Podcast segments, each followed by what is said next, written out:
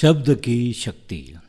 मानव जीवन में शब्दों का बहुत महत्व है। शब्द हमारे विचार को आकार ही नहीं, अपितु उसे सही दिशा भी देते हैं। शब्दों की महिमा अपरंपार है। शब्दों में इतनी शक्ति है कि वो किसी के दर्द की दवा बन सकते हैं तो किसी का दर्द और बढ़ा भी सकते हैं। शब्द निरपेक्ष नहीं होते हैं। इनमें मानवीय भावनाओं का रस भी मिला होता है। किसी ने सही कहा है कि बात ही हाथी पाइए, बात ही हाथी पाओ।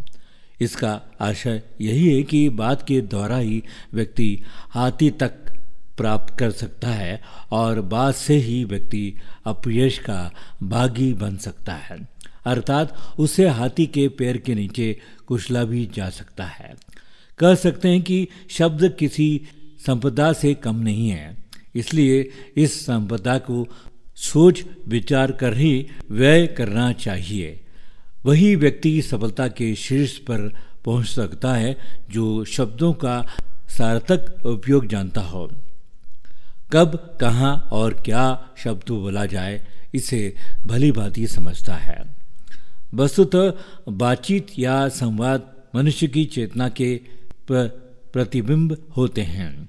इस संवाद की पूरी प्रक्रिया की आधारभूत कड़ी हमारे शब्द होते हैं, जो हमारे विचारों और मनोभावों के संप्रेषण का माध्यम होते हैं। कटु शब्दों की धार तलवार से ही ज़्यादा तेज होती है। तलवार की धार से एक बार व्यक्ति भले ही बच जाए, किंतु नुकीले शब्दों के बाण उसे गहरी टीज दिए जाते हैं। उनकी वेदना जीवन भर व्यक्ति को परेशान कर सकती है। हमारे पूर्वजों ने शब्दों को लेकर ठीक ही कहा है कि सत्य बोलिए प्रिय बोलिए परंतु अप्रिय सत्य मत बोलिए इसी कारण व्यक्ति को सदैव सोच समझकर बोलना चाहिए और शब्दों की कीमत को समझना चाहिए। अन्यथा हमें उसकी बड़ी कीमत चुकानी पड़ सकती है।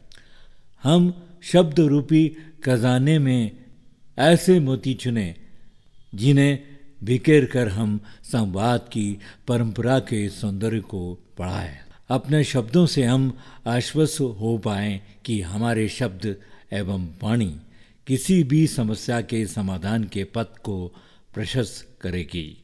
ये था आज का विचार शब्द की शक्ति।